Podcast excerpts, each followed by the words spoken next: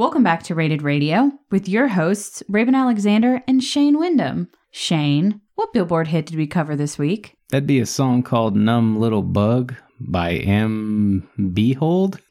Why do you Which- say it like that? I mean, Beihold. for obvious reasons. Can I tell you, I did not know the name of this song. I've been hearing it everywhere. Had no idea that this was the name of the song. yeah, I didn't actually catch the name until you hear the end slow down or whatever. Well, What- tell us what you thought about it. Uh, while I'm not sure how much of this artist I could take listening to, I enjoyed the song's melodious ease enough to mostly forgive its pop predictability. The lyrics should feel relatable enough to people who didn't love enduring the last handful of years on this planet. And you can see that the numb factor has taken hold as the apathetic dissonance of the song's smiley tune meeting its downtrodden words leave you casually unfeeling. A five stars, in spite of my own desire to not connect with the messaging. Sadly, life's a sad sort of bitch at times, and I even tried listening to our last night's alt metal cover of the song, but found it only marginally more uplifting. Yourself, Rayburn? Well, I'm going to give the dumbed down version of that, the Cliff's Notes, as uh, as people would say. It was a good song. I like it a lot. It's fast. Oh.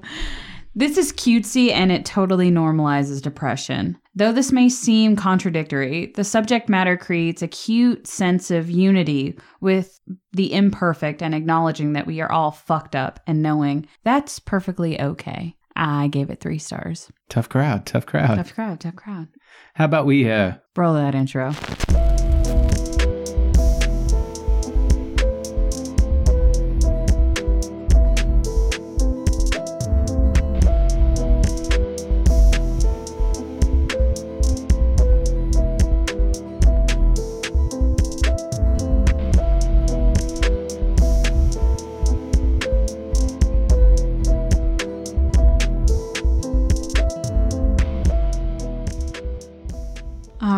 So, in honor of the holiday, let's get fucking sad. Let's just Oh. get real fucking sad with these artists. these artists make you sad? They do. I may or may not have bawled my fucking eyes out during this listen. Yeah, I meant to ask because you said that you cried, and I, mm-hmm. I was a little confused. I don't know. These take me places. Oh, they but they, took me places. They don't really make me sad. Okay. There's we'll we, we'll get to that. Okay. More more on that later. Let's talk about My Chemical Romance, the band that didn't make me cry. Uh, but definitely made me cry a lot when I was about 14 years old. So, Which, before we get going here, uh, My Chemical Romance was one of my ex's top 10 mhm. artists of all time, Yes. given to us in a list. And I just happened to pair up against the used Yep. for my own personal reasons. And apparently, the expectation there when the battle was found out about was that there's no way that My Chemical Romance would beat the used or that really much of anybody else was. So you're So- in favor of the used No, going into this. her expectation is that no one can beat the used. Okay. Well, why the fuck is the used not in your, Not top, your top 10, 10. artists? I don't I don't know. I don't maybe maybe that's a question for her. Maybe she'll come on. I don't know. But I respect the reasoning. Nonetheless, let's move on.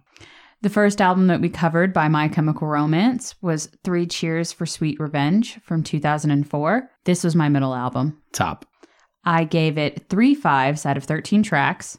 12. Gave it 12. why you always act surprised?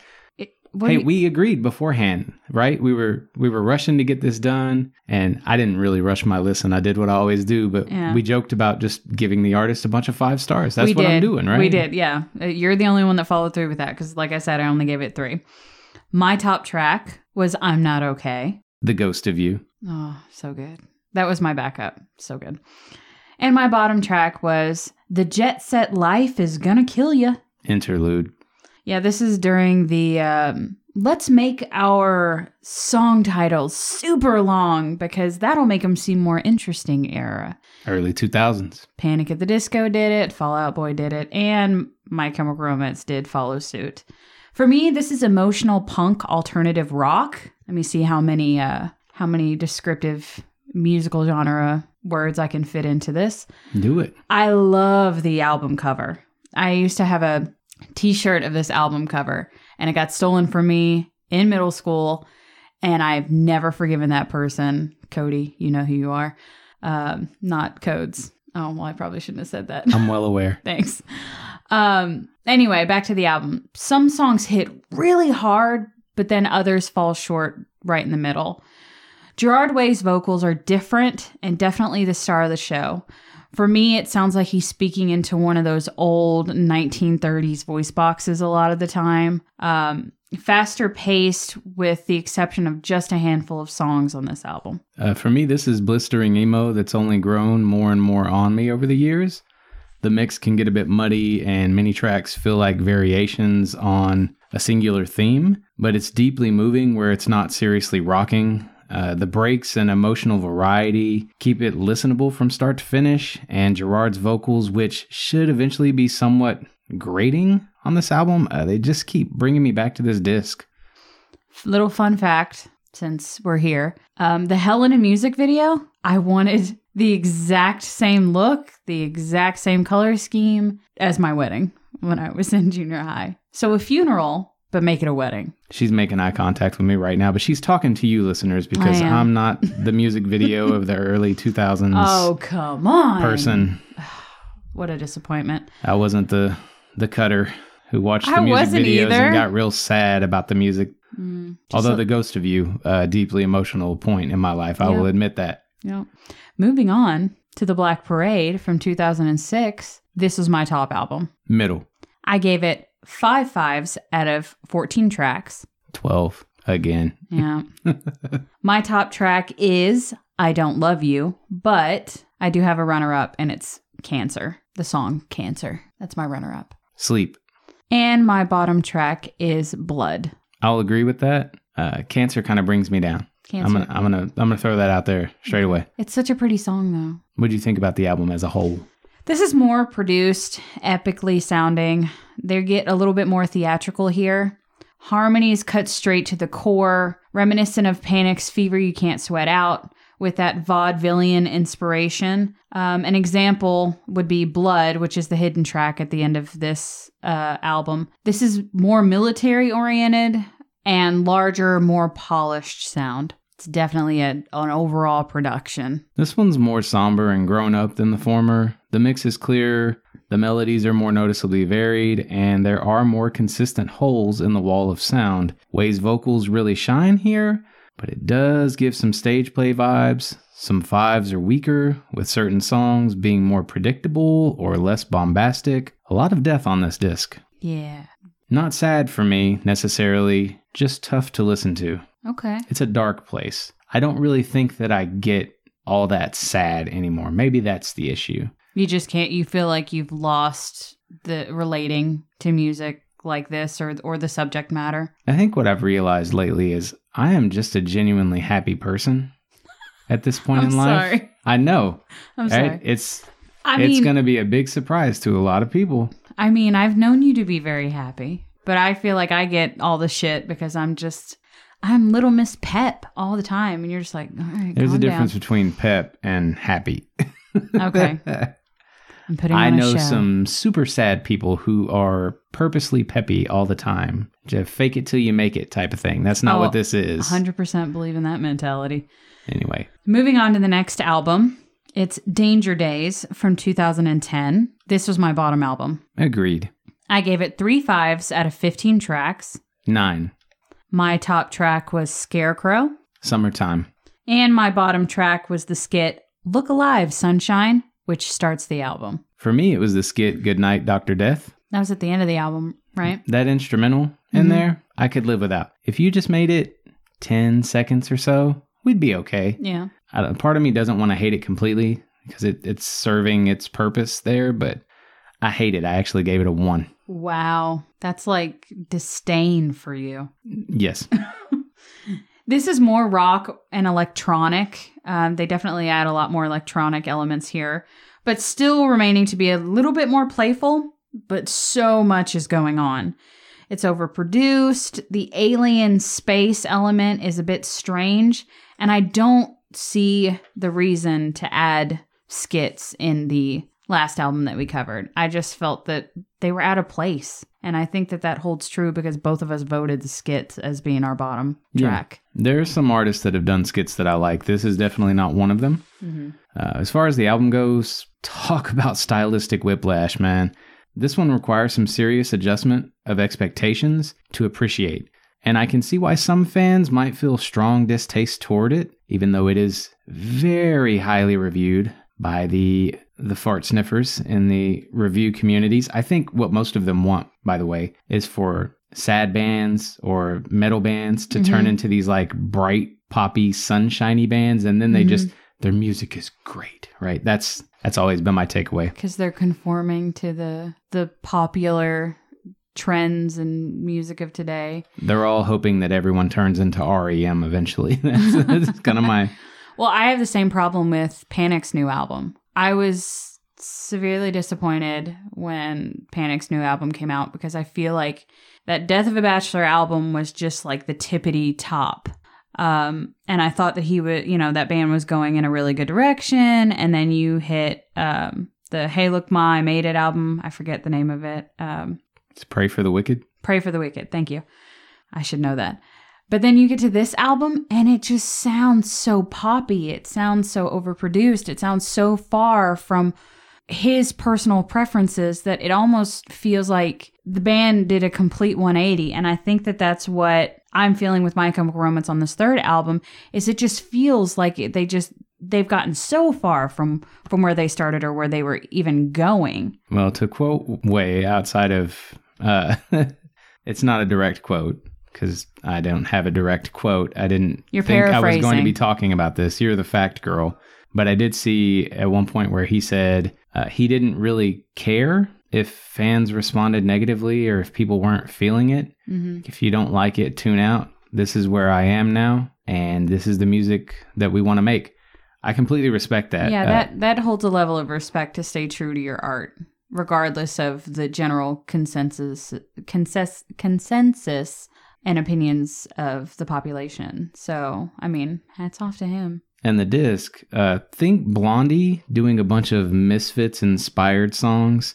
It's bright, punkish, beachy, and fairly alien to the other albums we covered here. If you've heard the Phenomenon album by Thousand Foot Krutch, then this might feel familiar, but with some Angels and Airwaves undertones, telling you it's a weird one. I like it, but can't love it because both lyrics and melodies have a tendency toward weakness, especially when compared to the former albums, and the skits felt fully skippable. Uh, it's it's pop rock decent. It occasionally reminded me of the Killers, hmm which while I did appreciate, I have the Killers. Yeah, a couple of things that I want to note is uh, My Chemical Romance is touring again. Um, Gerard Way is doing some weird shit. He's dressing up in drag a lot in his live performances now. Um, for those of you that want to sort of see his other artistic avenues, I know I've talked about it before, but he did create a comic called The Umbrella Academy, which Netflix has made into three seasons. Check it out. Um, he also does the music for the show as well. So it's it's interesting how he made that jump from music to to publishing to now television and having a partnership with Netflix. Mhm. So he's not doing bad. Um, but this band reminds me of a difficult time in my life. My my parents were going through shit. My dad and my mom were living in two two different houses. It was the epitome of fuck you, mom, fuck you, dad. I'm gonna do what I want to do, and the whole world sucks. Uh, I'm not okay. The song off the uh, first Mhm. album that we covered, hundred percent. That's how I felt. Like world doesn't understand me, and yeah. so Boy, were we in different places.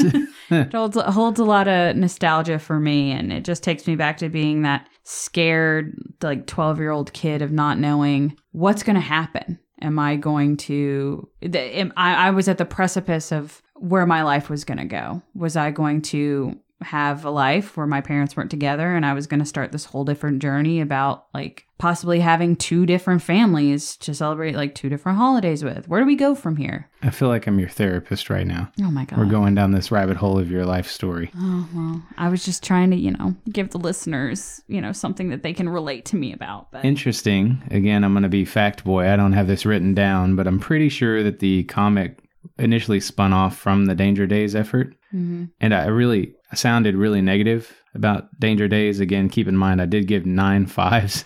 Mhm. And I'll agree with I, I think that it grows on you. And one of the most brutal metal bands I've ever seen live, which was Trivium. Mhm. I want to say their guitarist listed it in one of the top five rock albums the year that it came out. You just don't expect that, especially Yeah. when it has taken this turn towards bright, shiny music. Uh, music makes me feel like I went to a circus that also showcases alt metal music. that vaudevillian theatrical. So we're on the same page. We're on the same page, Mhm. same understanding. But uh yeah, let's let's give three cheers for My Chemical Romance and Uh, they have a new single out, came out this year. It's called The Foundations of Decay. did you listen to it? Yeah, I was enjoying this listen so much that I did go on to listen to the new single. I could not help myself.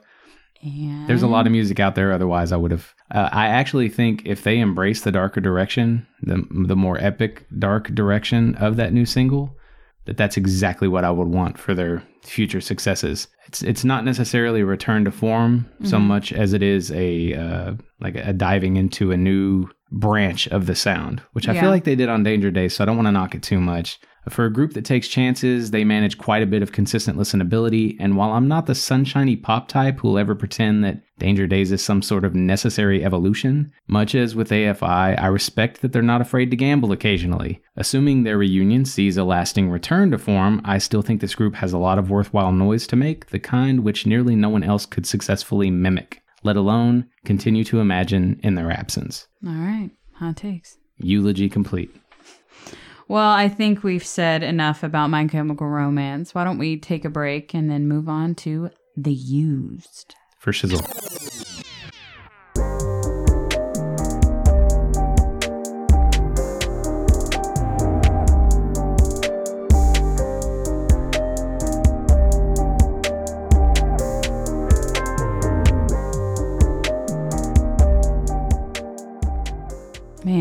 Just fucking chatting away in there like a bunch of cackling hens, aren't they? Yeah. Love it. Love that they like each other. All right, moving on to our top. Did you like I didn't add anything? Yeah, I try to. I try to. I'm just. I feel like I'm fishing constantly every Yeah. time we do this. I did not get lucky. Anyway, moving on to our top songs. Uh, top song list. Shane, what did uh, what did you choose for your top song list? Songs to kill with fire. And do you want me to go first? Absolutely. All right, I figured. So, my top song to kill with fire is Rico Suave by Gerardo. With the exception of the first sentence of this song, it is trash. And I have no idea why it was so popular. The song came out in December of 1990, and it was the equivalent of that, you know, top that song that was in Teen Witch, If You Know, You Know. And even that song was better than this. I still remember my mom singing this growing up, but never quite managing to get past that first line. You say it's because she can't speak Spanish. I say the song isn't good enough for her to give a shit. I'm going to have to go listen to this now because I know what you're talking about, but I've not heard it since I was a kid. Rico Yeah. Suave. And that's it. That's all it's got. Buckle up. Strapping in, Oh strapping on. Let's go. So, the song I chose for story time this Story month. time, yeah. Merry Christmas, everyone. Happy holidays. Uh, Bubble Toes by Jack Johnson. really? Yeah, I still feel like I'm rolling the dice with this apparently hot take. Uh, but let me tell you, I was shooting pool at Hooligans one night with some of Joel's high school friends. This was during my single days, and I found myself successfully flirting with a cutie whose friends also had a table on the second story of that wonderful dive bar. Eventually, however, we took a trip to the jukebox, and I let her select half of what I paid for. None of the were great picks, you know, hmm but the memorable standout was Bubble Toes, a song that's always struck me as a vapid waste of time beyond the first listen's meager novelty. After that, I just remember purposely getting drunk limiting my interactions, her looking less and less attractive as her picks played, and her cutting up with Joel about how great a song Bubble Toes is.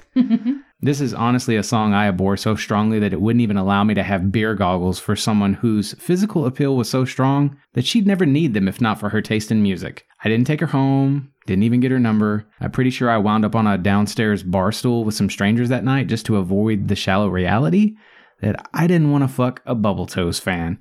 And I'm still turned off by the fact that I undoubtedly have fucked at least one, according to nearly everybody I have this conversation with. Kill it, kill it with fire. It's not as bad as most songs on this list, uh, but I can't even push rope to this four minute bit of blah. Oh my god. I know what I'm getting you for Christmas. Bubble Toes makes me limp. I'm getting you a shirt that says Bubble Toes makes me limp. Bubble toes, and it's just a dude pushing rope, Merry Christmas. genuinely pushing rope, not the. Yeah. Happy holidays. Let's go talk about the used. I'm I'm bad at. Let's go.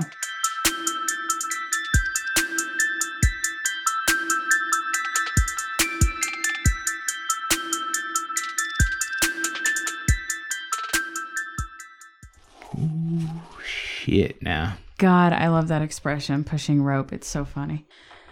All right, let's talk about The Used. First album that we covered by The Used was their self titled album, The Used, from 2002. This was my bottom album. This was my top album. I gave it three fives out of 14 tracks. 13. My top track was On My Own, Buried myself alive. and my bottom track was Say Days Ago. Polly. Polly. All right. This is alternative indie rock. This has some screamo and emo elements that were very popular in the early 2000s. Fast paced the majority of the time, but those songs where they include string instruments are truly special. Sounds young and, I'll say it again, emotional. This isn't for everyone. If you hate Screamo, definitely check out of this album. But if you're into the early work of groups like Thursday, Cauterize, Thrice, Matchbook Romance, or Hawthorne Heights, then this is an absolute must hear. The mix can be rough at times, the dissonant guitar chimes in a bit too often, but it's a wickedly solid spin of harmonic variety. If all you know and love is the taste of ink, you won't be disappointed in the rest of this disc. Moving on to the next album that we covered by The Used. It's their In Love and Death album from 2004. This was my top album. Middle. I gave it five fives out of 12 tracks. 12. And God, it's been a while since I've done that. And I will point out, if not for one of the hidden tracks, which was technically a skit on that last album, would mm-hmm. have also been a perfect rating. I thought someone was chomping at the bit over there, not to point out my perfect rating, but to talk about the 13th track on this album. Oh, which, I'm going to talk about it. okay, just make sure. I'm going to talk about it, but I want a do over for that brr, brr, brr, because I literally just put your son down to bed and we were playing Blue's Clues. So I'm going to go brr, brr, brr, for for nostalgia purposes. Thanks. I like that. All right. It's so much better. My top track on this album was Light with a Sharpened Edge, Sound effects and overdramatics. and my bottom track was Take It Away. Cut up angels. This is romantic. It reminds me a lot of teenage love, where everything is new, strange, and intense. More lighthearted, but it kind of straddles the alternative pop line. And speaking of the 13th track, The Used did an Under Pressure cover with My Chemical Romance. Say what? It's a Queen song. Which is, but it's it's not bad. The cover's not bad. I was very surprised. I'll agree. Uh, again, was enjoying myself so much. I listened to this track as well, even though we don't do the I did it the too. bonus tracks. I did it. I couldn't resist. I scrolled down and I saw Under Pressure featuring My Chemical Romance. I was like, yeah, I'm Yeah. going to listen to it. Oh yeah, I gave it a five. Oh my bad. Yeah. I didn't realize you were done. yeah, I'm done. Normally, your excitement of that level has. I mean, to- I, I reached the precipice. Now I'm now I'm trying to bring myself back okay, down. smooth finish. Uh, this album feels more mature and accessible thanks to its softer edges and its stylistic diversity. So, in the previous album, you had harmonic variety. This one, you've got stylistic diversity. There's more instrumental spacing and flair among said space. The vocals may still put Screamo haters off at times, and I remain partial to the debut because some of the variety here leans in an odd direction, but it's essentially another near flawless listen. I mean, it got a pow, pow, pow, so there you go. The next album that we covered by The Used is Lies for the Liars from 2007. This was my middle album. Bottom. I gave it four fives out of 12 tracks. 10. My top track that I have listened over 10 times since I heard it is Smother Me. I can respect that because it's a damn good song. Mm-hmm. Earthquake. Earthquake, I also gave a five. I can respect yours. My bottom track was The Ripper. It's crossed out here because I initially forgot about the the hidden track, Oh, God. which is kind of a joke. Yeah. Uh, but yeah, Queso is my bottom track. It would otherwise be The Ripper. It's really the only flaw in an actual song in this entire listen. Well, if I want to, if I really want to pick this apart, Smother Me is actually like a six minute song, which after the first like four and a half minutes, it stops. You think the song is over, and then it comes back with some bullshit of like this Hispanic rap thing that they were trying to do. And that's the hidden track. That's Queso. Oh, I I didn't count I didn't count that uh, as an individual. What's funny I- is I just man. I downloaded this album, Mm-hmm. right? Back in the day. You Mhm. just download it. Yeah. And the initial release that I had my hands on was the one that had all of the B side songs on it too. Yeah. So this was just slightly over the middle of the album that I had. And I thought I had one of those songs that someone had, it was like a bad burn, Yeah. you know, because it's just a bunch of silence and then this bullshit at People the end. trying to like, sneak in their own demos on that shit. This is not, this is not the used. I don't, I don't think this little hidden track is, but it is. I, like I listen to it now and I realize that Queso, I think, is there so that it can, like if you had the disc on repeat, it would immediately come back into the Ripper. Yeah. And while we're on the topic, because there's a lot of shit I didn't write down here, I'm only going to say this one thing. I'm sorry. Don't apologize. Go ahead. The Ripper is a great song, except for the chorus. It's the chorus that I, I can't I can't dig. Yeah. And we actually used to joke about Pretty Handsome Awkward because Mhm. it sounds almost exactly like a song that um, my dudes and I wrote back in the day called Riding My Big Wheel. Yeah. it's the exact same fucking song. Which one came first? Ours did. Ah. I'm You're kidding. expecting royalties in the no, mail? Theirs, theirs came first, but I didn't hear it until years later. So For me, Lies for the Liars is theatrical, more hard or classic rock here, but still has that alternative flair. It's epic. The production value is massively increased. Earthquake makes me feel like I'm floating in an empty ocean on a moonlit night. Vocals sometimes remind me of Patrick Stump from Fall Out Boy. And the last things that I will say about this album Earthquake, Smother Me, and Find a Way are truly, truly special songs to me. Earthquake kind of got me my feels. Then I got smacked with Fire Away. And by the time I got to Smother Me, I was a giant ball of emotions. Not necessarily sad emotions, but it got me feeling a lot. I mean, I've, I've fucking texted you and I was like, the used is making me feel some things. It's I making me assumed cry. I assumed that the crying was either tracks from this album or it was the Queen cover that also featured My Chemical Romance. No. I figured it had to be Lies for the Liars though. Yeah. Uh, and I'm gonna kind of back up some of what you're saying. Hmm. Am I cutting you off here? No, I was just going to say this would have been my top album if it would have been as consistent as in Love and Death. Um, these handful of songs hit me really hard on this album. And I will probably say I will listen to those songs more than I will like the entirety of the In Love and Death album. But it was just more consistent for me. Mm. I think this is a high quality album beyond the first track, uh, it's easy to put at the bottom for me. Uh, this has much more mainstream appeal, less screamo, but also less heavy hitting alt metal vibes. Instead, it's more in line with radio alternative from the mid 2000s. One thing I adore here, though, is how they begin nailing love ballads, and the inclusion of sound effects as replacement for instrumentation in places is done quite well.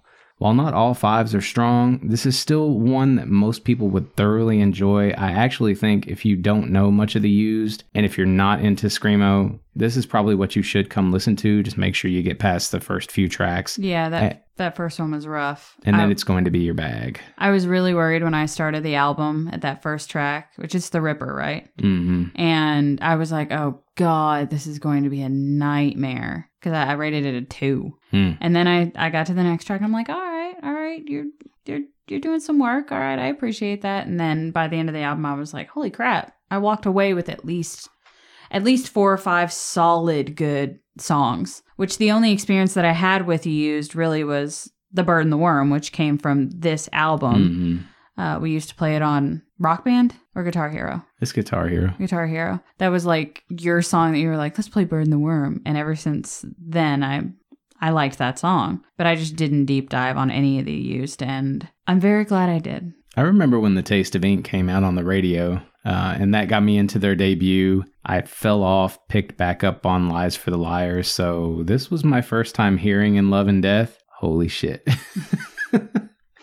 uh, their music makes me feel like I'm covered in painless flames. I like that. Picturing you in like blue flames. I See, I feel like I'm fishing over here sometimes, and all I'm going to get back I is like, i like, that. I like that. I'm, I am honest. Tough think it's crowd, tough creative. Tough crowd. crowd. Tough crowd.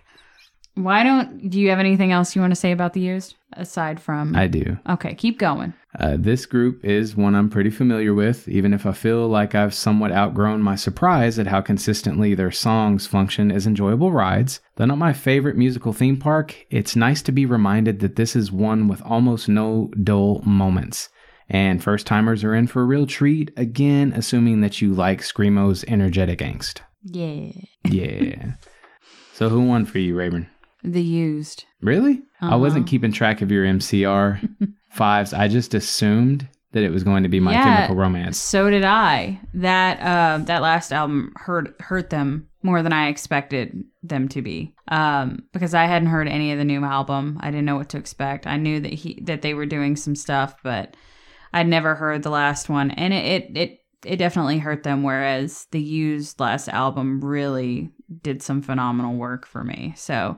It was close. It was very close, but the used came out on top, and I am not mad about it. I love both of these bands, and I will be listening to a lot more of what I didn't know and a lot more of what I already did know. Yeah, I feel like there's this, there would have been this entire row in my room of albums from back in the day. Yeah. Like, if you ever actually heard, you'd probably just have this brand new appreciation for the time in which you grew up and Mhm. didn't have exposure to a lot of this music.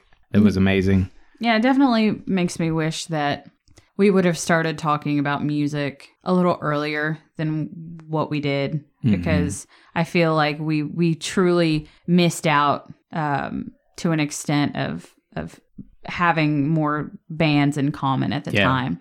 Uh, I would mention, I didn't write it down, but the song Listening from In Love and Death, it was really hard to not say that was my top pick for the album. hmm And that self titled album, what it reminded me of energy wise and recording, like the sound and the feel and the vibe, completely different artists, completely different kinds of music. But the Walk Among Us album by Misfits, hmm that raw, this is our talent, this is what we are, Yeah. that hit so hard with the used.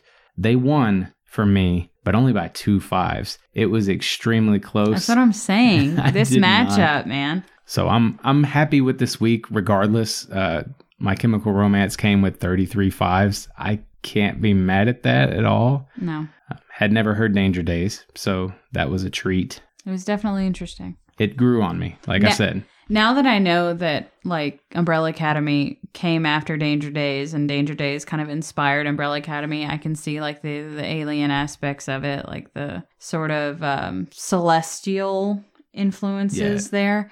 So it makes me curious to go back and possibly listen to that album again, keeping what I know about um, Umbrella Academy in mind, and be like, oh, okay, so that makes more sense. I felt a lot of AFI vibes for My Chemical Romance with, with in terms of what they're doing. Yeah, The difference is AFI has gone on to produce three or four times as many albums as My Chemical Romance has, so it's easy to pick like those winners and not so much the roll of the dice albums. Some of those I do still love from AFI. yeah, but the lead singer didn't go on a hiatus for a while. I know. Way did. It's okay. Shit happens. I'm just saying, I mean, they've been consistently making music, whereas My Chemical Romance sort of took a back seat and they were just kind of figuring it out for a while. Yeah. I think that happened over 10 years. And these are also more different groups than Mhm. I initially assumed in my head for some reason. When you sit down and actually listen to them, they're they're very different, even if they do work together and tour together and all that sort of thing. Yeah. So maybe if nothing else, go give our top tracks a listen and see what you think.